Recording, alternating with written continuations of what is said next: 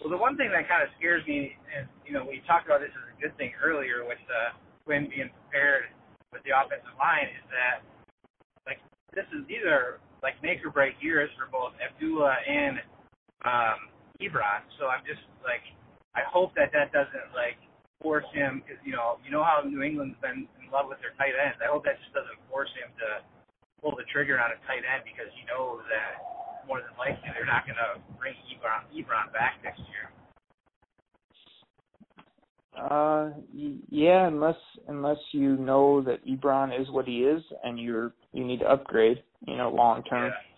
That's the only Right. way I see them taking a guy in the second round. But if you think he's either going to be good or you're just going to live without him after this year, no matter what, uh, if you look at my Sims recently, I've been getting like George Kittle in like the fourth or fifth round. I love that kid Michael Roberts. He's like six seven and has monster hands from Toledo, like in the fifth, sixth round.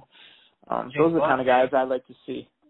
Jake Butt, yeah, he's been moving up, man. He's like a not only is he hurt, but you got to spend a third rounder to get him, basically. In the from what I hear and in the draft sims, that's almost a little rich for me now. I'm starting to back off him just because I love the player, but if I got to wait a half a year and spend a third rounder, I don't know. Well, that's the thing is, the- you know, they didn't obviously tight end is is, pretty thin. I think they only have Ebron and uh, Clay Harbor on the roster right now, so they're going to have to address it because they haven't signed anybody. Yeah, I mean Darren Fells was the other free agent pickup, but he's That's a right. he's mostly a blocker. But I heard Caldwell talk about that he can catch the football more than people think, and he's a former basketball player, so uh I think they see something in him that they want to try to get more out of him. But I mean, he's a he's a role player at best, basically.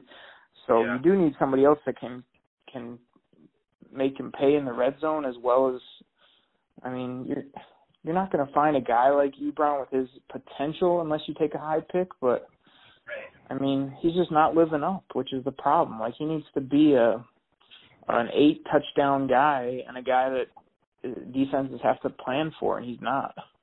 Right, and I think I think that falls on Mayhew because being drafted where he got drafted.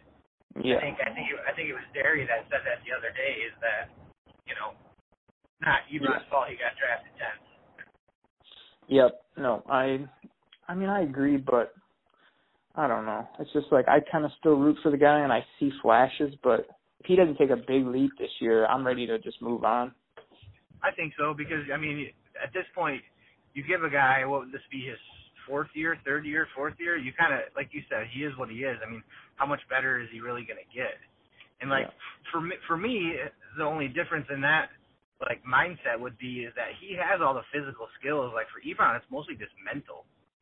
You know what I mean? Like he Yeah. like he's got he's always he's got the physical tools to be like what you want, but is he ever gonna like put it all together? Is he ever gonna want to be as good as he says he is?